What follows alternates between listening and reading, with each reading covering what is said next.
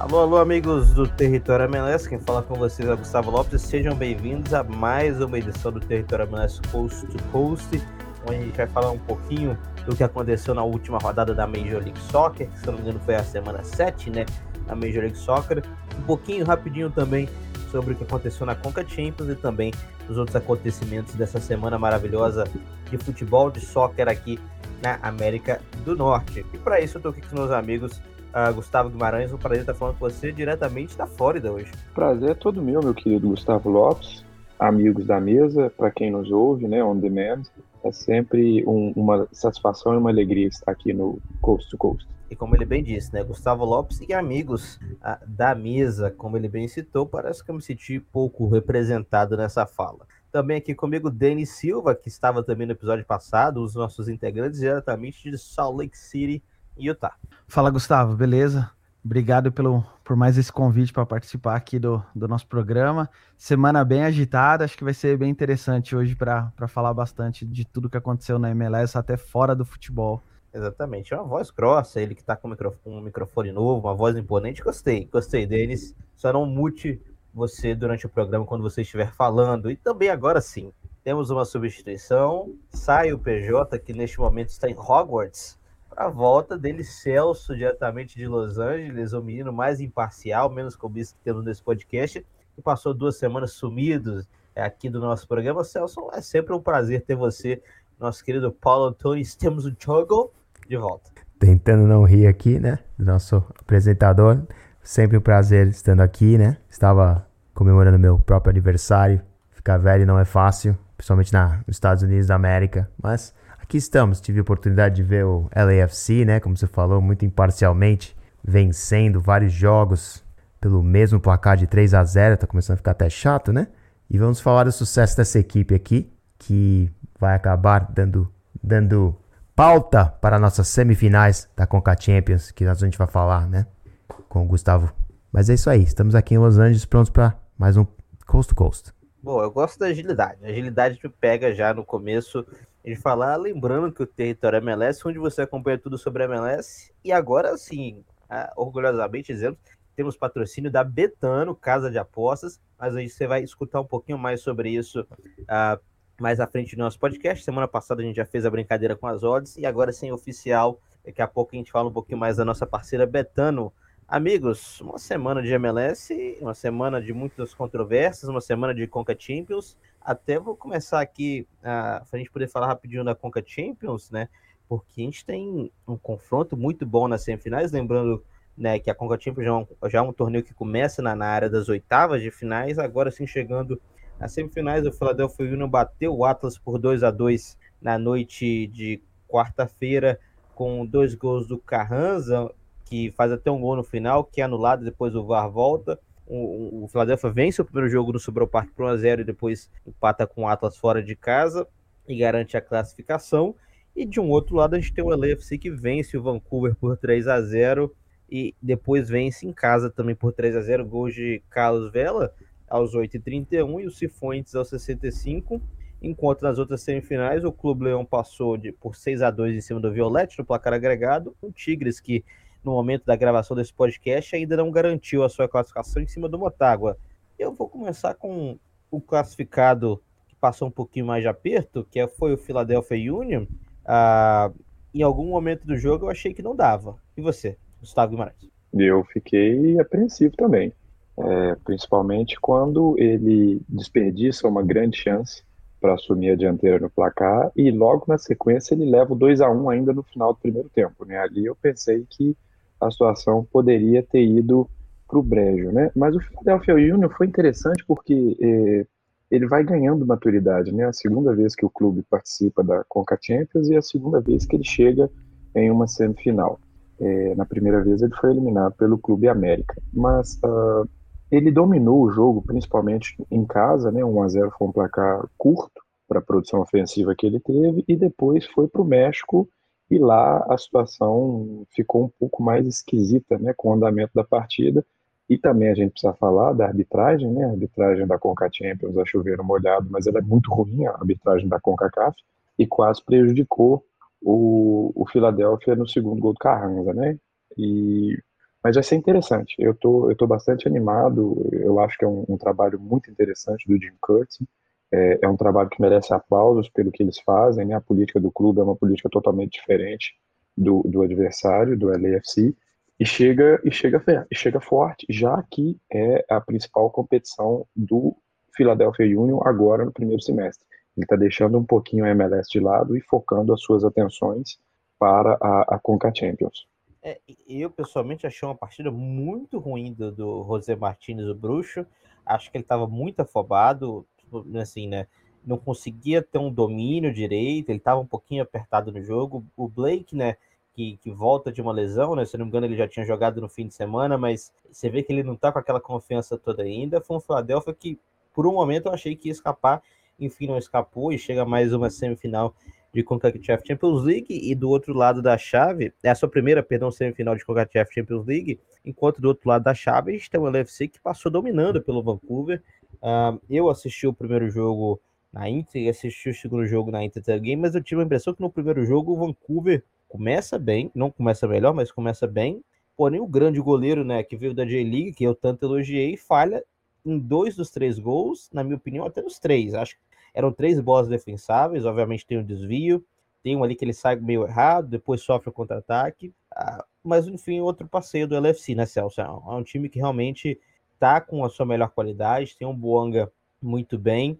Uh, parece que, que, que, vem forte também e dá para acreditar, né? Acho que o torcedor de, de LA acredita nesse título. Sim, e uma das razões é pela maneira como a defesa tem jogado, né? O LFC é conhecido pela sua, pelo seu ataque, pelas suas estrelas que fazem gols, mas essa temporada para mim tem sido o trabalho defensivo e o privilégio de ter um jogador como Giorgio Chiellini no banco, né, para suprir um técnico que tem é, um jogador como Aaron Long, que acabou de assinar como um, jogador de free agency. Então, você começa a ter uma ideia do, do, do, do deep, né, how deep, né, como a gente diz aqui, o depth do LAFC para jogar essas temporadas, essas, essas uh, competições simultâneas. E eu acho que isso vai ser a grande vantagem nessa semifinal contra um Union que, como vocês falaram, está um pouquinho ainda fora de forma, com o Blake voltando e ainda tendo que lidar muito com, é, com o sucesso né, de Gazdag. Se o Gazdag não faz gol, parece que esse time não vai para frente. Então, se eliminarmos o Gazdag, talvez seja a chave desse jogo. É, né? E, e, é um confronto, né, que aconteceu na final da MLS Cup do ano passado, que obviamente era um jogo só e por isso talvez aquele rio de emoções. Uhum. Algumas pessoas até afirmariam que o Philadelphia Union em dois jogos seria um time melhor caso a final da MLS fosse dois jogos, o que eu também acredito. Acredito que o Philadelphia Union era um time a, mais composto a jogar uma, em dois jogos, tinha um pouquinho mais de elenco, né, talvez na minha opinião, enquanto o LFC é um, é um baita de um time, uh, ninguém discorda, e esse ano eu acho que até o LFC está um pouquinho melhor. Amigos, passando até para a próxima pauta também, Território MLS fez uma entrevista essa semana com o Vinícius Melo, atacante do Charlotte FC, que chegou no ano passado e é, infelizmente veio com uma lesão, a lesão acabou piorando, daí quando era para voltar ficava naquela de uma semana, um mês e acabava que não acontecendo, ele acabou estreando agora no fim de semana o Vinícius Melo, a gente tem um, um trechinho uh, da entrevista dele uh, com o Território MLS, vai produção. And we are about to see Vinicius Melo make his debut for Charlotte FC. Esperando esse jogo e estava me sentindo confiante, me sentindo bem, estava pronto para o jogo. Isso aí, né? O vídeo de apresentação que o Charlotte fez para ele. Agora sim, um pedacinho da entrevista do, do, do, Vinícius Melo para o território MLS. É, beleza. Rapidamente, antes de eu entrar na entrevista, só falar que realmente uma, uma entrevista que eu fiz, tive é, um, dois repórteres lá do Brasil comigo. E desejo muita sorte para o Vini Mel na, no retorno dele, né? Uma, uma história legal, alguém que, que obviamente teve que lidar com lesão, mas vejo ele como uma história de recuperação nessa liga e talvez seja o que o Charlotte esteja é, faltando, né, para conseguir uma recuperação nessa, nessa temporada. Mas aqui um trecho da nossa entrevista com ele que já está no YouTube. Boa noite, Vini. É, primeiramente, parabéns pelo seu retorno depois desse período fora de para de campo das ações. Cara, como é que é já a minha primeira pergunta justamente é sobre isso. Como que é voltar a atuar depois de 100 dias? Imagino que a ansiedade teve a mil no seu primeiro jogo e como que foi poder voltar a entrar em campo depois de se recuperar dessas lesões? Boa noite, Cristian, tudo bom? Uh, cara, é uma sessão incrível, tá, tá voltando, acho que estava preparando muito para esse momento e fiquei muito ansioso, assim, antes do jogo, mas quando entrei em campo ali já estava mais tranquilo, já, já tinha absorvido tudo que estava acontecendo e foi muito bom entrar em campo ali e poder ajudar a equipe. Bom, essa aí é o trecho da entrevista do Vinícius Melo. A gente do Território MLS deseja ele sempre o melhor, é que ele possa a, atuar mais, né, esteja mais constante. Agora sim, né, a gente poder passar agora para os assuntos sérios da semana, né, que aconteceram no meio de semana, eu vou começar com a nota triste da semana. Durante o jogo entre New York Red Bulls e San Jose Earthquakes, o, Dante, que é o mais novo atacante, jogador designado do New York Red Bulls, acabou usando de palavras de, de cunho racista uh, para ofender um dos meio-campistas ali do San Jose Earthquakes. O jogo foi parado por mais de 20 minutos para poder resolver a situação. O time do San Jose pedia a substituição uh, do, do, jogador que fez essas ofensas, o Dante Van Zier, uh, enquanto o técnico Gerard Sobre, o técnico do New York Red Bulls, não queria fazer a substituição. Tem até um vídeo entre o goleiro Carlos Coronel, goleiro do New York Red Bulls, conversando com o treinador e pedindo para que seja substituído, mas não aconteceu. E no fim, obviamente, uma confusão. A liga teve que tomar uma iniciativa. É, inclusive, temos aqui o, o statement, né, a nota oficial do, do, Red Bulls, que diz, abrindo aspas, o New York Red Bulls, de coração, pede desculpas pelos, pelos eventos inaceitáveis que aconteceram no último sábado, durante o jogo contra o San Jose Earthquakes. As palavras e, e a falta de ação são uh, indesculpáveis e a gente believe que não tem lugar para isso no nosso jogo. Sempre tenta trazer um, um ambiente que é antirracista, e a nossa organização agora está providenciando os resources necessários para poder educar os nossos jogadores e staff, fecha aspas. A gente também teve uma nota do, do próprio jogador, o Dante Vanzir, que abre aspas, eu quero sinceramente pedir desculpas pelos meus atos e para os jogadores do Earthquakes, e que ele fará tudo, uh, eu farei tudo para poder fazer parte da mudança que precisa acontecer no nosso esporte, também no mundo, Quero pedir desculpas aos meus companheiros, treinadores, organização e fãs. Eu fiz um erro e eu tomarei todas as medidas cabíveis para poder crescer e aceito toda a responsabilidade pelas minhas ações. Fecha aspas.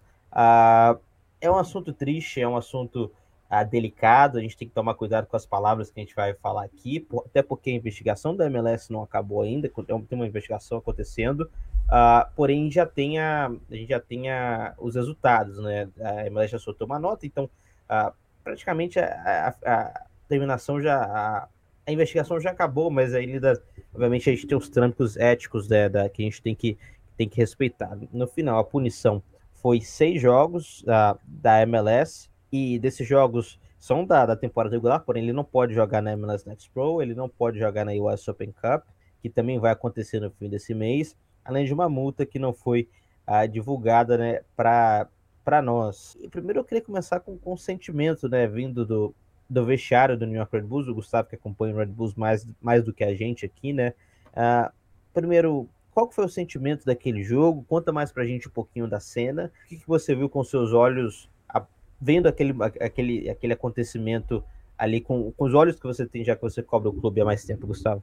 Lopes, uh, foi tudo muito estranho, né? O jogo em si estava como de praxe, o Red Bulls apresenta um futebol feio, então não era um jogo tecnicamente dos mais agradáveis. Ele, uh, quando acontece toda a situação, né? Então aí vem uma sequência de erros que a gente uh, não consegue entender por que que o Red Bulls, principalmente na figura do Gerhard Struber, não tirou o Dente Van Zier logo após o acontecido, até mesmo para preservar o jogador e preservar também a equipe adversária. Uh, o jogo fica paralisado, a torcida sem saber o que estava acontecendo no estádio, as pessoas sem saber o que estava acontecendo. Depois as informações começaram a chegar falando que ele tinha proferido termos racistas, né? A princípio uh, houve um, uma negação, né? Uh, e depois o, o jogo continuou. O, o que o Struber falou para a gente na entrevista que ele realizou nessa quinta-feira, um Struber extremamente abatido, é, que ele não substituiu o Dante Vanzia porque ele recebia informações diferentes dos dois lados, né? De um lado acusando, do outro lado defendendo, e ele ficou sem saber como agir, até porque, segundo ele, era uma situação nova é, pela qual ele passou, né, primeira vez pelo qual ele passou isso na sua carreira. E, e, que se fosse hoje ele teria acontecido, ele teria agido diferente e tirado o jogador imediatamente. Ah, depois que acontece todo o problema dentro do campo, o clima ficou extremamente ruim, né? A, a, o interesse no jogo era, por mim, se ele não tivesse acabado, teria sido até melhor para preservar quem estava acompanhando, né? Foi uma situação muito chata o, o, o, futebol ficou em segundo plano, o Red Bull sai perdendo e no final ele acontece, acha um gol de empate lá e o jogo termina mal. Uh, a gente viu o Carlos Coronel, da mesma forma que você falou, extremamente incomodado, pedindo para que o treinador é, substituísse o jogador. Né? Ele, ele, você via no, no vídeo que circula nas redes sociais do Carlos Coronel como ele estava contrariado. E, e eu tenho informações também de dentro do vestiário do Red Bulls que o clima não está legal, até mesmo no centro de treinamento do clube. Eles já fizeram três práticas visando a partida do próximo sábado contra o Houston Dynamo. Ah, quando foi ah, na sequência dos eventos daquele sábado, incomodou o silêncio do clube, no domingo, principalmente no domingo na segunda, incomodou a, postura do treinador, sobretudo. Eu vi muita gente reclamando, eu vi muita gente acusando, pedindo a renúncia dele, eu vi muita gente acusando uh, ele também de ser conivente com a situação, muita gente uh, dizendo que iria cancelar o season, o, a, o ingresso de temporada, né? Muita gente tem, compra isso antecipadamente. Então, é, está um clima muito chato o futebol do próximo jogo, o, o, o, o, jogo de sábado também perde um pouco o interesse, perde um pouco o sentido. Vamos ter um jogo com uma temática de campanha contra o autismo que é super válido, mas dentro desse cenário, então perde-se muito dessa luta também, mas é um assunto secundário. O, o importante é, é o clube falhou, o treinador falhou, o jogador falhou. Foi uma sequência lastimável de erros é, se a gente tem um protocolo no MLS de combate ao racismo, ele precisa ser melhor executado. O Dante Van principalmente quando chega jogador do exterior, essas pessoas precisam é, até mesmo ser melhores educadas em relação a esse tema, porque se existe algum tipo de complacência de onde eles vêm, aqui nos Estados Unidos não vai acontecer. Né? Acontece esse tipo de, de evento no gramado, as pessoas aqui vão denunciar, as pessoas aqui vão se manifestar, os jogadores daqui não vão ficar calados. Se é uma coisa que, por exemplo, pode acontecer no Brasil e passar em branco, aqui nos Estados Unidos não vai acontecer. Então você tem um jogador que custou 5,3 milhões, ele fazia a sua primeira partida como titular, né? Ele tecnicamente ele é muito bom, mas ficou manchado. E fica manchado também a própria sequência dele com a camisa do clube, no clube, as pessoas até mesmo pelo calor do momento, tem muita gente chateada, tem muita gente pedindo para que o clube negocie o Dante Vanzia, né? Não querem que ele continue no clube. Então, uh, agora é esperar para ver o que, que, vai acontecer no futuro. É, seis jogos, um jogador que cometeu o que ele cometeu, né? Uh, racismo. Seis jogos me parece muito brando, seis jogos me parece muito superficial.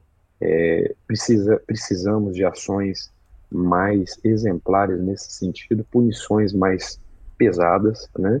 E, e parece que ficou muito muito fácil. É, é, é um assunto complicado, né? E, e, e porém vem aí a questão da, da, punição de seis jogos, né? Que eu no momento não sei se eu acho ela o suficiente, não sei se é muito pouco.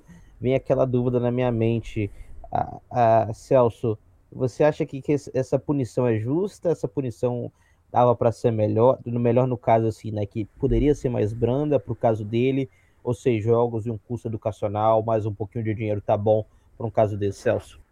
Ah, eu acho que tamanho é difícil medir, mas eu acho que como foi administrada de maneira rápida e sucinta, sem muito assim. A NFL, por exemplo, tem uma história de dançar e não tomar decisões rápidas quando coisas não tão éticas acontecem. E eu acho que a Major League Soccer agiu de maneira rápida e suspendeu o jogador. Eu acho que ajudou muito que ele levantou a mão e falou: falei, não, não posso negar. Isso acho que ajudou o processo um pouco. O que, o que eu não entendo é a ação do treinador e ele não ser suspenso. Eu acho que ele tem um pouco de responsabilidade como treinador da equipe, devia ter sido ao menos multado por não ter retirado o jogador de campo, até por arriscar a segurança dos outros jogadores em campo. Então vejo que essa tristeza do Struber talvez seja uma tristeza até em, bo em boa hora, né? Porque acho que passou até leve, né? Pelo fato de que eu acho que ele errou. Mas eu não sei se esse jogador vai ter sucesso na liga, né? Queimou o filme de uma maneira que eu acho difícil você trazer um jogador e o cara vai fazer um gol. Eu não sei se essa torcida vai comemorar esse gol, né? Então, é, é, é talvez. E, quero, quero o gancho que eu queria trazer sobre o treinador. É, eu fico com, com, algumas questões, Denis, da, da questão ah, do protocolo, né? Porque, querendo ou não, o Stuber, que, que eu conheço, e é um cara de um baita no coração, um cara super gente boa, que sempre trata a imprensa muito bem, ele queria proteger o jogo dele, acho que ele protegeu o jogador dele. Eu não acredito que ele considerou em nenhum momento que o jogador dele tinha cometido aquele ato. Fez certo na questão de estar defendendo o seu time, ou você acha que ele poderia ter. Obviamente, agora que a gente sabe que o cara é culpado, a gente tem várias ideias, né? Mas ele fez certo. O que, que você acha que foi a atuação do, do, do Gerard nesse lance? Então, Lopes, eu acho que, assim, foi uma sucessão de erros, mas é complicado julgar também a situação do, do treinador na hora, porque a gente não sabe exatamente o que estava chegando para ele. Eu acho que só faltou um pouco de jogo de cintura, independente se o jogador chegasse para ele e falasse, eu não falei nada, talvez como o Gustavo falou, acho que seria seria mais prudente dele tirar o jogador, preserva o evento, o jogador, os, os jogadores do, do San José e até o próprio jogador, porque ele poderia muito bem sofrer uma agressão dentro no, na continuidade do jogo. É, então acho que só faltou ali um jogo de cintura do, do, do Struber para tocar ali na hora. Ainda mais que o, o, o, coronel foi lá, conversou com ele. Então eu acho que só faltou assim essa postura, essa, né? Essa postura assim de, de como líder chegar e falar, olha, eu acredito em você, você é meu jogador, eu tô com você, mas eu vou te tirar para preservar e aí até tudo se esclarecer. Então, como o Lopes falou, eu também não sei se, se a, a punição foi branda ou se foi se foi boa ou não, se foi justa ou não. Eu, o que eu gostei depois de uma sucessão de erros foi a posição da MLS rápida, mas por outro lado eu também às vezes a, eu, assim como eu sempre falo nos vídeos eu, eu continuo aprendendo sobre MLS e assim, o que eu sinto que a MLS, ela tem um escudo de proteção anti-cancelamento, vamos dizer assim. Então, sempre que acontece algum evento, eu sinto que a MLS está tentando passar um pano, como se fosse um pano logo, porque ela não quer se queimar no mercado, porque hoje a MLS é a liga que mais cresce no mundo, que, que mais está traindo holofotes, e, e ela não quer que um evento, por exemplo, como esse, atrase o crescimento da liga. Então, eu acho que por um lado foi legal, eles tomaram uma ação muito rápida, divulgaram hoje a, a, punição, seis jogos, multa e um como se fosse um curso de reabilitação para ele, o que também acho legal. Eu sou a favor de não cancelar, acabar com a vida do cara, porque o cara cometeu um erro, um erro muito grave, mas talvez eu fiquei com a sensação que talvez fosse foi um pouco brando assim, mas eu gostei que não acabaram com o cara. Agora eu acho que tá na mão do Vanzir de ele já começou assumindo o erro dele e, e eu acho que agora tá na mão dele o que ele, como ele vai, qual vai ser a postura dele de hoje em diante. Ele vai penar bastante, como o Celso falou. É, talvez ele vai fazer gol, não, ninguém vai comemorar. Talvez tenha até vaia, que é algo que não é comum na MLS. Pelo menos nos jogos que eu tive a oportunidade de acompanhar, não vi vaias. Eu acho que pode haver vaias, mas ele vai ter que ter uma postura, ele vai ter que ser muito forte e mostrar que ele merece uma segunda chance. Então, essa é a minha visão sobre o acontecido. É, é Você segunda sabe... chance, né? Que, que, que, eu já vou te dar a palavra, Gustavo. É, é, a segunda chance, é a tal da segunda chance. Eu queria só te trazer um fato que o Dante, ele é belga, a sua primeira língua é francês, obviamente ele fala outras línguas, inclusive o inglês. Ele é fluente, se eu não estiver enganado. Ah, jogando aqui nos Estados Unidos, ele usa uma palavra de cunho racista em inglês e depois ele até disse desculpa que não era intencionada a ninguém, porém, e ele logo assumiu o caso. Então mostra que ele fez com a intenção, a intenção de ofender o jogador do, do San Jose Earthquakes. E a pergunta que fica agora, Gustavo, já com o seu comentário, é se tem clima para ele continuar no New York Red Bulls, o que, que você acha que vai acontecer com ele? Ele já tinha sido afastado. O, o afastamento dele pelo clube já havia sido anunciado, né? Foi uma medida preventiva antes mesmo da MLS se manifestar o que ela fez hoje nessa quinta-feira. Não, não tem clima. Eu vou te ser sincero, não tem clima. Eu acho que as pessoas não vão esquecer. Eu acho que a punição foi muito branda. Eu acho, principalmente, que o, o, o, o release divulgado pelo Struber também incomodou muito, porque em momento nenhum ele pede desculpas, né? Então, ficou muito, muito estranho. Né? Vale lembrar que esse é o terceiro caso de racismo que acontece na MLS em anos consecutivos. Em 2021, nós tivemos o Franco Fragapane, um argentino, que chegou ao Minnesota United, também teve, salvo engano, ele tomou uma posição de 10 jogos. Ano passado, a gente teve o Taxi Fontas no DC United, e agora acontece com Dante Vanzia. O que, que a gente tem em comum entre esses três jogadores? Três jogadores em primeiro ano na liga. Né? Então, isso pode dizer muito sobre uma campanha de educação que e cada clube de fora, deveria né? fazer. E os três estrangeiros, exato. E, mas e o táxi continua jogando pelo DC? Os dois. O Franco e, e o Franco também. também. É, então, é, diante dessa, dessa mas, análise, né? Vai continuar. Mas a diferença é que, pelo menos nesses dois casos, nenhum dos dois jogadores admitiram fazer e não foram culpados, né? Foram, Verdade. O caso acabou sendo arquivado por mas... falta de, de, de evidências. Exato, mas o Franco exato. foi suspenso mais jogos do que o Dante? E é uma situação que incomoda, porque o Dante assumiu né? Então, a, a, punição de seis jogos ficou muito branda, na minha opinião. Eu acho que ele deveria ter sido suspenso, vou ser sincero, para mim, pelo resto do, da, da, da, temporada e, e, sem pagamento de salários, porque ele está suspenso, mas ele vai continuar recebendo salários. E, e só assim, as pessoas só aprendem mesmo quando dói no bolso. E eu acho que isso ficou muito, muito brando para o Dante Vanzino no New York Red Bulls. E eu acho que as pessoas não vão esquecer disso aqui. Falar de bolso, Gustavo, falar em bolso, eu acho que o New York Red Bulls vai entrar em campo bem, bem acuado essa semana aqui. Vai, vai causar a minha primeira aposta da semana, que vai ser contra o New York Red Bulls, viu? Tô achando que o New York Red Bulls vai ser vai, vai entrar em campo muito abatido, de salto alto, e tô achando que vai se dar mal. É, esse negócio de aposta a gente deixa para depois, né? Porque o assunto é sério, mas é realmente fica sem clima, né? Fica sem clima. O Bulls que já vem de um início de temporada ruim. E, e só tem pra gente poder terminar esse assunto, Gustavo, e pro Struber, tem clima, você acha? Ou, ou, também já deu? Eu vi ele muito abatido hoje, conforme eu já disse. Ele tá no seu último ano de contrato. É, eu não acho que ele vai é, continuar pro próximo ano, apesar que ele é muito amigo do, do gerente de futebol do clube né? Então uh, é o que mantém o Struber no comando da equipe, porque os resultados dentro de campo têm sido ruins. A maneira com a qual o clube joga é uma maneira muito ruim, ela é uma maneira muito feia, eu já disse isso algumas vezes aqui. Então, em um outro clube da MLS, que não fosse um clube empresa, o Struber já teria sido demitido. Não tem clima para ele continuar aqui, não. Boa. Então é isso aí, essa é a resolução do território no que aconteceu no meio de semana. Obviamente, caso tenha algum outro update, o que eu acho difícil neste momento, você será informado pelo site do território uh, MLS. Chegamos à marca de 30 minutos.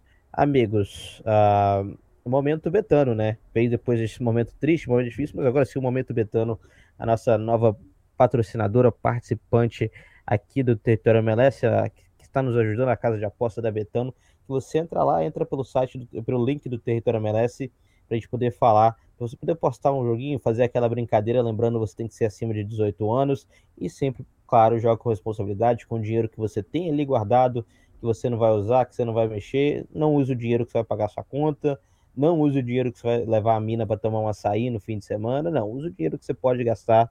Então, com isso, eu vou te dar duas dicas para o fim de semana, para você brincar, dar aquela brincada na MLS, que é uma liga difícil, hein? É uma liga difícil de, de poder apostar. Geralmente não tem muito 0 a 0 Então, uh, então vem aí, né? Vem na minha, mas também não vem tão na minha assim também não, né, amigos? vai na dele, vai na dele, Ken. Uh, um jogo que a gente acabou de citar, né? Que é o New York Red Bulls contra o Houston Dynamo.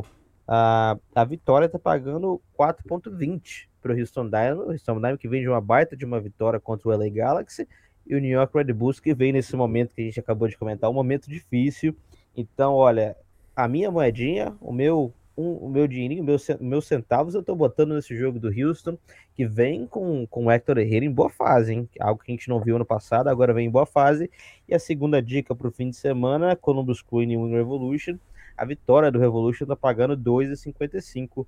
Duas boas equipes, é um jogo difícil, porém o New, York, o New England Revolution vem numa fase muito boa com, com Dylan Borreiro, Gustavo Boi, Carlos Gil, ambos em uh, os três em boa fase.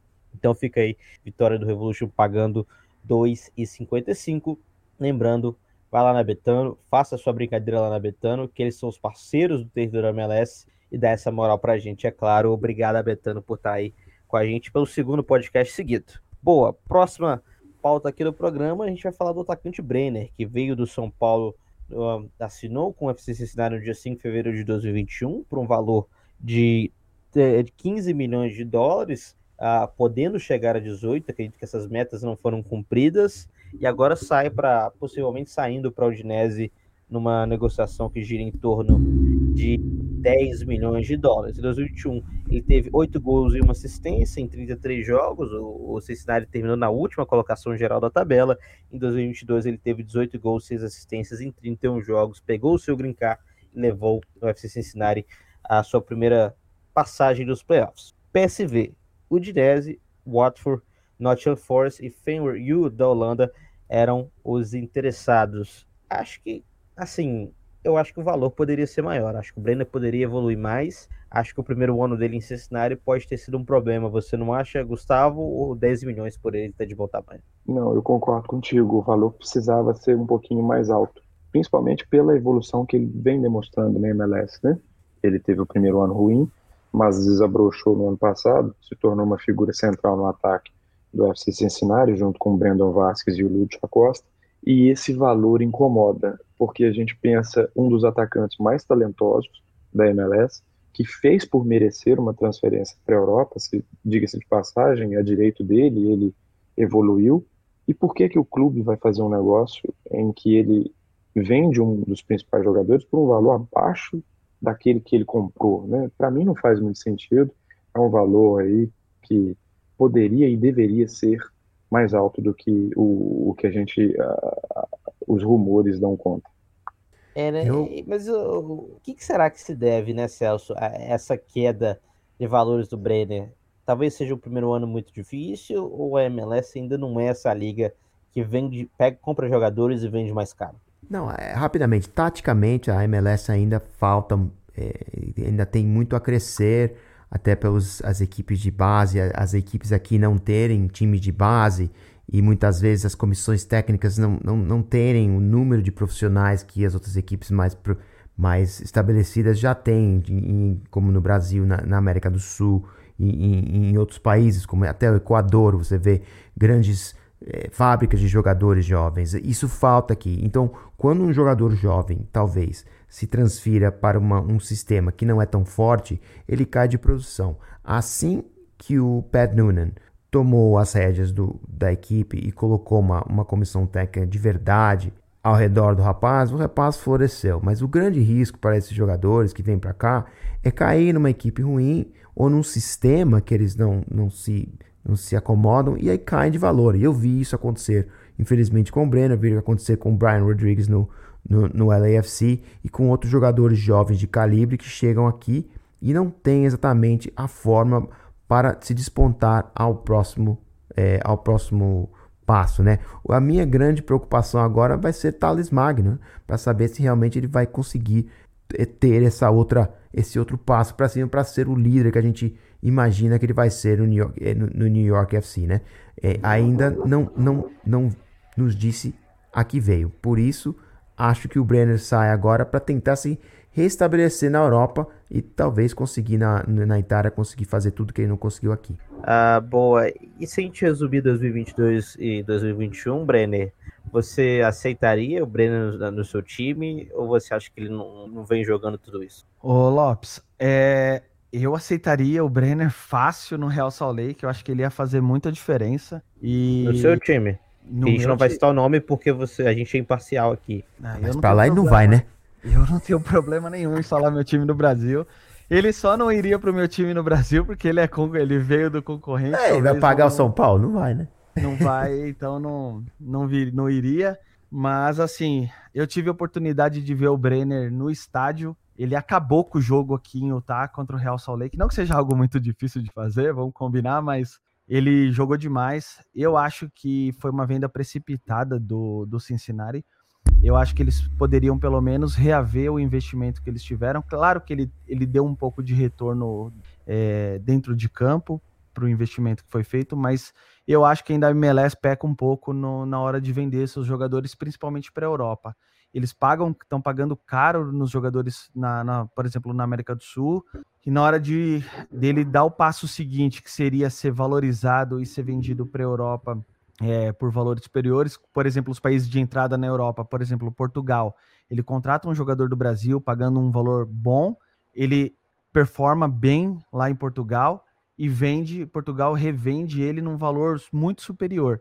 Eu acho que a MLS ela tinha que olhar um pouco mais para o seu, seu bem, para o seu investimento. É, eu acho que para mim foi eles eles se equivocaram em vender por esse valor. O São Paulo também está tá sendo, acho que, entre aspas, um pouco prejudicado. Tem matérias que está saindo que eles têm, o São Paulo ainda permanece com um percentual, tem matérias que falam que ele tem mais valia. Em ambos os casos, eu acho que o São Paulo também está saindo um pouco prejudicado. Mas pensando na MLS, eu acho que foi um equívoco a transfer... vai ser um equívoco a transferência dele para a Udinese. É, eu, eu tenho outro grupo, é, é, eu comentei, enquanto o Celso fala que alguma coisa, mas ele está mutado, né? Comentei sobre a saída do Brenner e uma pessoa mandou assim, né? Que o São Paulo vai receber um dinheiro como clube formador e com esse dinheiro eles já estão se preparando para comprar mais um reserva do Fluminense. Porém, o que me chama a atenção não é nem a questão do valor, né? Mas só dar uma passada do que o, do que o Denis disse. Ele teve ofertas em janeiro da Udinese e do Feyenoord também do PSV. A oferta do, da Udinese em janeiro foi de 9 milhões de dólares e hoje o Fabrício Romano estava reportando 10 milhões. Eles não chegaram no valor em janeiro, porém um milhão a mais e já aceitaram. Agora ele que não joga no fim de semana. Porém, o que me chama a atenção, uh, Guima, é a quantidade de jogadores que estão sendo vendidos, né? Que eu acho muito fraca. A MLS compra jogadores da América do Sul, mas não revende eles para a Europa. O caso do Brenner, na minha opinião, é uma exceção eu estou falando alguma besteira ou a MLS é uma liga vendedora para a Europa? Que, só só para a gente poder retificar, vende muito americano e muito canadense, mas não vende os sul-americanos. É a terceira venda sul-americana, né? A gente teve o John Duran, que saiu do Chicago Fire para o Aston Villa, e que aí foi uma venda surpreendente, porque é um cara que fez oito gols e três assistências no ano passado, e ele sai por 18 milhões de dólares. Nós temos o Brenner, que foi um dos principais artilheiros, eu não tenho aqui os números dele de cabeça, ele foi um dos principais artilheiros da MLS no ano passado, e que me sai por 10. É muito estranho isso. É, Para mim, pesou a vontade do Brenner em sair. Ele provavelmente uh, pediu ao clube né, para que fosse negociado. Ele esteve muito próximo também do Nottingham Forest, na janela de, de inverno agora, que se encerrou, né? E agora ele, ele sai por esse valor. Então, a MLS vai caminhando para uma liga, para um perfil de liga que começa a vender sul-americanos para a Europa.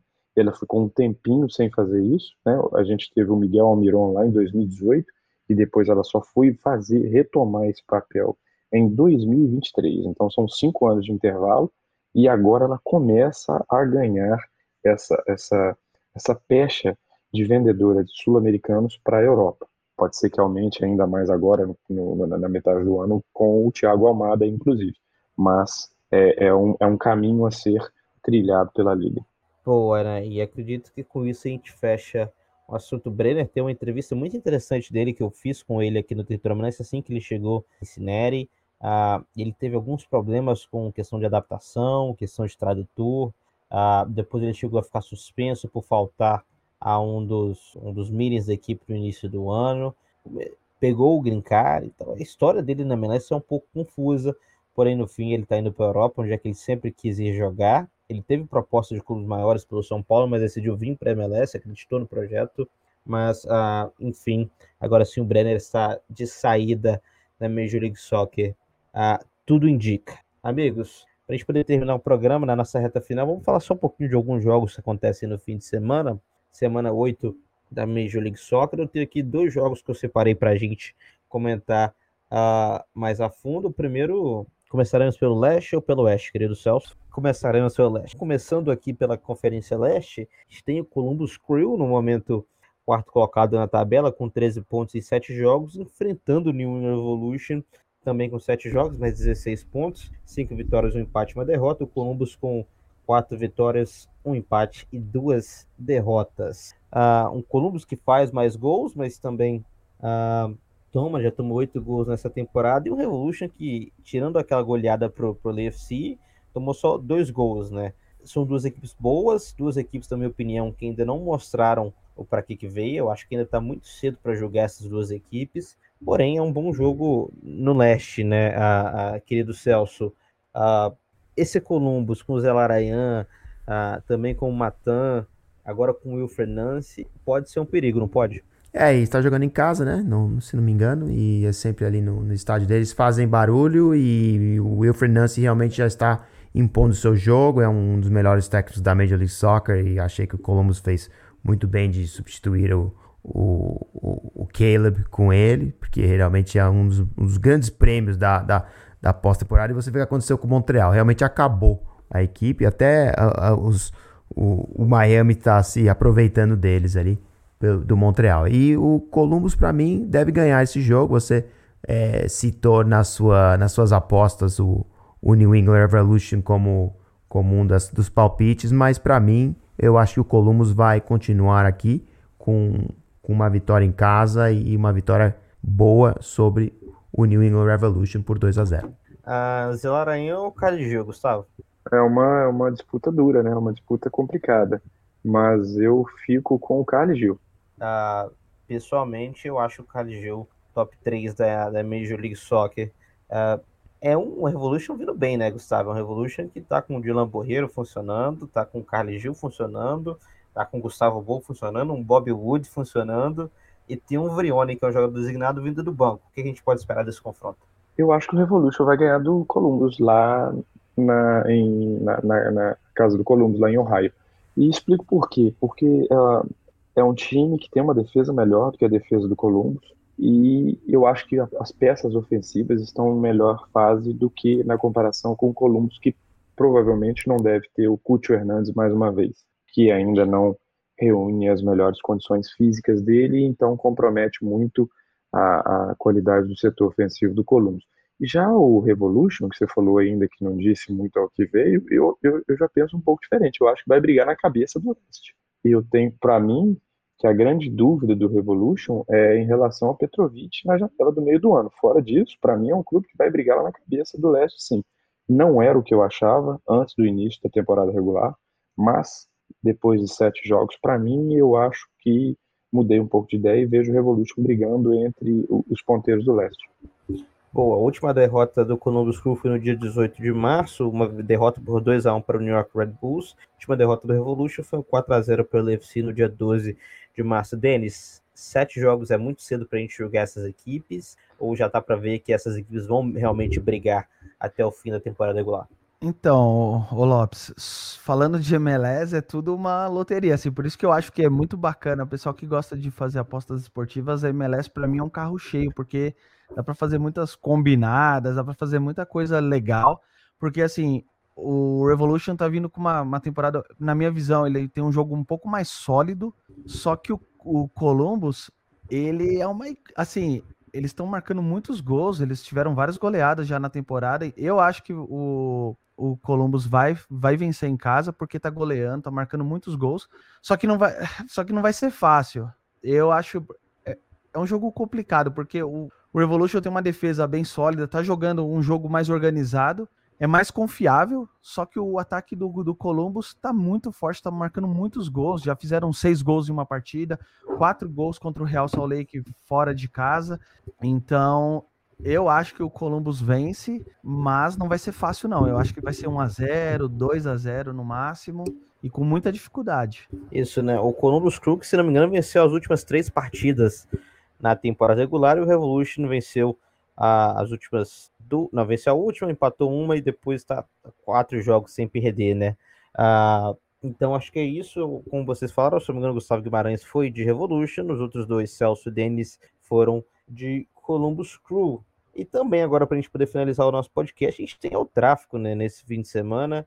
O último confronto das duas equipes foi no dia 20 de outubro do ano passado pelos playoffs, onde o LAFC venceu por 3 a 2 A gente teve o Greg Vanney pistola hoje na entrevista coletiva, falando que o jogo só foi decidido no último lance, que, o, que até que o Galaxy jogou melhor aquela partida, mas foi derrotado no último lance. Celso, uh, um LA Galaxy que é uma equipe maior, que já tem mais tempo da MLS, mas agora enfrenta né, o seu rival da cidade, que é, é a equipe a ser batida. Né? O que a gente pode esperar desse confronto, desse primeiro tráfego do ano? E como é que tá as duas equipes. É um grande confronto, né? O confronto que a liga colocou no domingo por si próprio para para colocar toda a atenção em cima dele. Duas equipes que estão em pontas diferentes da tabela, vivendo realidades diferentes em suas histórias. O LAFC vive sucesso dentro e fora de campo, com grandes contratações. For, é, acabou de, como eu falei no começo da, da transmissão, acabamos acabou assinando o Aaron Long, que escolheu o LAFC como a sua equipe e dando o privilégio da equipe de ter alguém como Jorge Chiellini vendo no banco do, do, da equipe. E o Galaxy vive problemas com o seu presidente Chris Klein, que se recusa a sair, apesar da sua torcida pedir a sua saída e fizeram diversos protestos. A maioria das torcidas organizadas não tem ido aos jogos para, a, para ver seus, seus jogadores jogar. E isso acaba tendo um, um, efeito negativo na, na sua equipe, que faz uma campanha é, risonha, né? Não, não ganhou nenhum jogo, mas em termos de como joga, também não vejo grandes é, evoluções na parte defensiva do campo ou na parte ofensiva. Trouxeram diversos jogadores que deveriam ser estrelas no momento, como Pucci e, e, e Brugge, que, que, são os uru, o uruguaio que também Brugman que, que, que dá o, o, o movimento né, para essa equipe e infelizmente não há é, ninguém para colocar a bola na rede, né? Como eu digo, o Chicharito, que sempre foi a grande estrela da equipe, está sempre machucado, e o Douglas Costa, que veio do Brasil, veio, né? Como grande como jogador designado e, e, outra esperança de gols, está sendo chamado como um dos piores jogadores designados da história da equipe. E não, não são palavras minhas, são palavras difíceis é, para um brasileiro como eu, que, que mora aqui em Los Angeles, que gostaria que tenha um jogador de destaque aqui, de, de ver alguém falar. E do jogo, eu imagino que deva ser um jogo contestado. O, o Galaxy, no momento, não tem muito a perder, né? É, a não ser mais um jogo contra o seu rival que tem tido mais sucesso, né? E, como eu falei, imagino que deva ser um jogo que favoreça o Galaxy. O Galaxy joga muito bem no Dignity Health Sports contra o LAFC e acho que isso vai carregar, apesar também a carga de jogos do LAFC, LAFC deva permitir ao Galaxy que consiga uma vitória contra o seu rival mais uma vez, a primeira vitória da temporada e a primeira derrota do LAFC. Uh, até ia falar um pouquinho do Douglas Costa, né? ia deixar um pouquinho mais para depois, é, depois do primeiro comentário inicial. Claro que, na minha opinião, ele é a pior contratação de um brasileiro na história da MLS. Essa é a menor, sem sombra de dúvidas. Ele recebeu um cartão vermelho no último domingo, que é uma coisa vergonhosa. Contra o Minnesota, no ano passado, ele também fez um, algo parecido, de dar um soco no companheiro e também recebeu um cartão vermelho. Algumas pessoas dizem que a contratação do Denilson em 2006 foi pior pelo FC Dallas mas eu acho que o Douglas é a pior contratação da MLS, da, brasileiro da MLS. Você concorda ou discorda comigo, Gustavo? Concordo. Eu diria até que ela concorre à, pior contratação da história da liga. Né? Vai um pouquinho mais além, porque é um custo-benefício muito alto. Um jogador eu acho completamente que a desinteressado. Foi pior. Ah, não, tem essa do Dante também, né?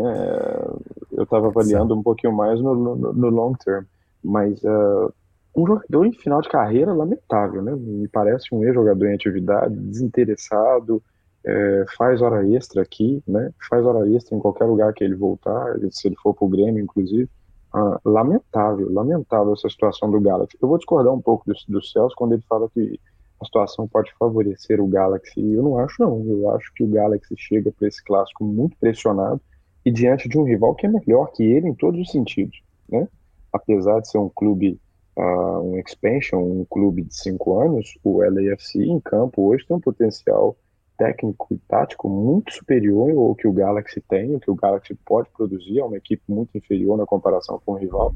e que se não fosse o, o Rick, o Rick Puig, estaria numa situação ainda pior ainda, né? Então, eu acho que o Galaxy chega pressionadíssimo e a situação tende a piorar por uma derrota, eventual derrota do L para o LFC. Uh, ah, Denis, o LA Galaxy é o maior time da MLS, na minha opinião. Cinco MLS Cups, tem as estrelas, uh, tem o histórico de estrelas, tem o Beckham que mudou a história da liga.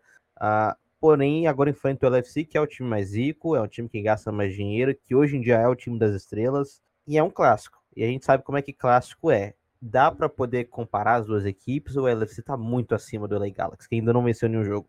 O Galaxy gasta mais, hein? Só para falar.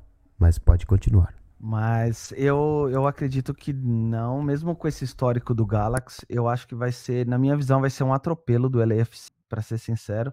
Eu acho que todo esse cenário que o Celso e o Gustavo falou só vai prejudicar o é mais pressão para o Galaxy entrar no jogo. Eles entram muito pressionados. O LAFC, na minha visão, esse ano, ele está mostrando que, além de ter um time bem organizado, eles têm elenco, eles estão jogando duas competições simultâneas e estão basicamente deitando nas duas competições, goleando jo jogos após jogos. Então eu acho que o o Galaxy vai ter que se segurar para não passar vergonha. Eu acho que essa é a realidade. Eu até estava comentando com os colegas ah, no, nesse, no, no, nosso grupo privado do WhatsApp.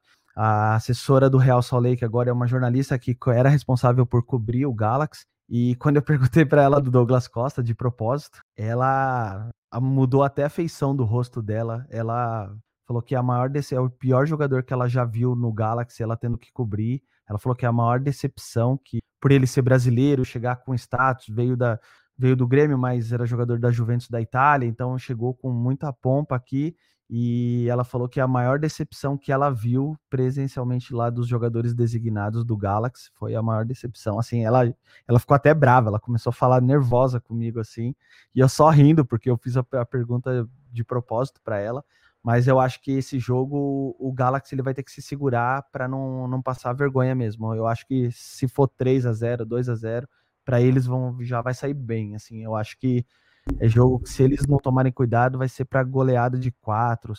Eu acho Ô, que eles louco. não seguram o LAFC. Seu palpite, Celso? O meu palpite é o Galaxy vence, né? De maneira feia, mas vence. E todo mundo aqui dando risada, sincero. porque é o seguinte, eu, eu quando vejo assim uma equipe acuada dessa maneira e, e jogando sem, sem razão, eles, eles vão ter que fazer alguma coisa. Se, se realmente for da maneira que vocês estão falando, né, 3, 4 a 0 para o LAFC, Greg Venning está em perigo de perder o seu, seu emprego, né? Porque aí isso vai sinalizar para mim que ele já perdeu o vestiário, né? Ah, que eu não acho que uma... seja o caso no momento. Depois de um palpite esfarrapado desse, para surpresa de todos, eu não sei, eu tô com medo de perguntar o palpite do Gustavo Guimarães, e só dando um contexto que o presidente de operações, né, o Chris Klein, está sendo recebendo muitos protestos, falou que se o time não for para os playoffs ele sai. E ó, já dando meu palpite, eu acho que vai ser 4 a 0 LFC e se for 4 a 0, se for goleada, ele cai. Ele não fica, ele pede demissão. Gustavo Guimarães, o seu palpite. Eu vou acompanhar você com um gol a menos. 3 a 0 para o LFC. Boa, esse foi mais um episódio do Território MLS, semana 8 se aproximando aqui no fim de semana, no momento que eu vejo um sorriso, um smirk cínico de Celso Oliveira na minha tela. Vocês não veem, porque isso aqui é um podcast, mas você tem aqui o meu comentário uh, final. Mais uma vez agradecer a sua participação, você que esteve aqui com a gente nesse podcast, uh, que acompanha a gente. Também mais uma vez agradecer a Betano, nova parceira do canal. E assim eu vou me despedindo. Denis Brenner ou Yuri Alberto? Eu sou clubista, Yuri Alberto. Não, mas eu acho o Yuri Alberto melhor mesmo. Mas ele ainda tem muito que provar. Boa. A Gustavo Guimarães, Paulinho ou Roger Guedes? Qual Paulinho que você tá falando? O Paulinho do Atlético. Qual Roger Guedes? É, essa me, me surpreendeu. Acho que eu esperava uma, uma outra resposta. Celso, Harry Kane ou Adriano Imperador? É Imperador, meu irmão. Duas metralhas pra cima. e assim, né, com, peço desculpas aos nossos patrocinadores e a gente vai terminando o nosso episódio. Eu sou Gustavo Lopes, diretamente de Boston, e até a próxima. Vocês são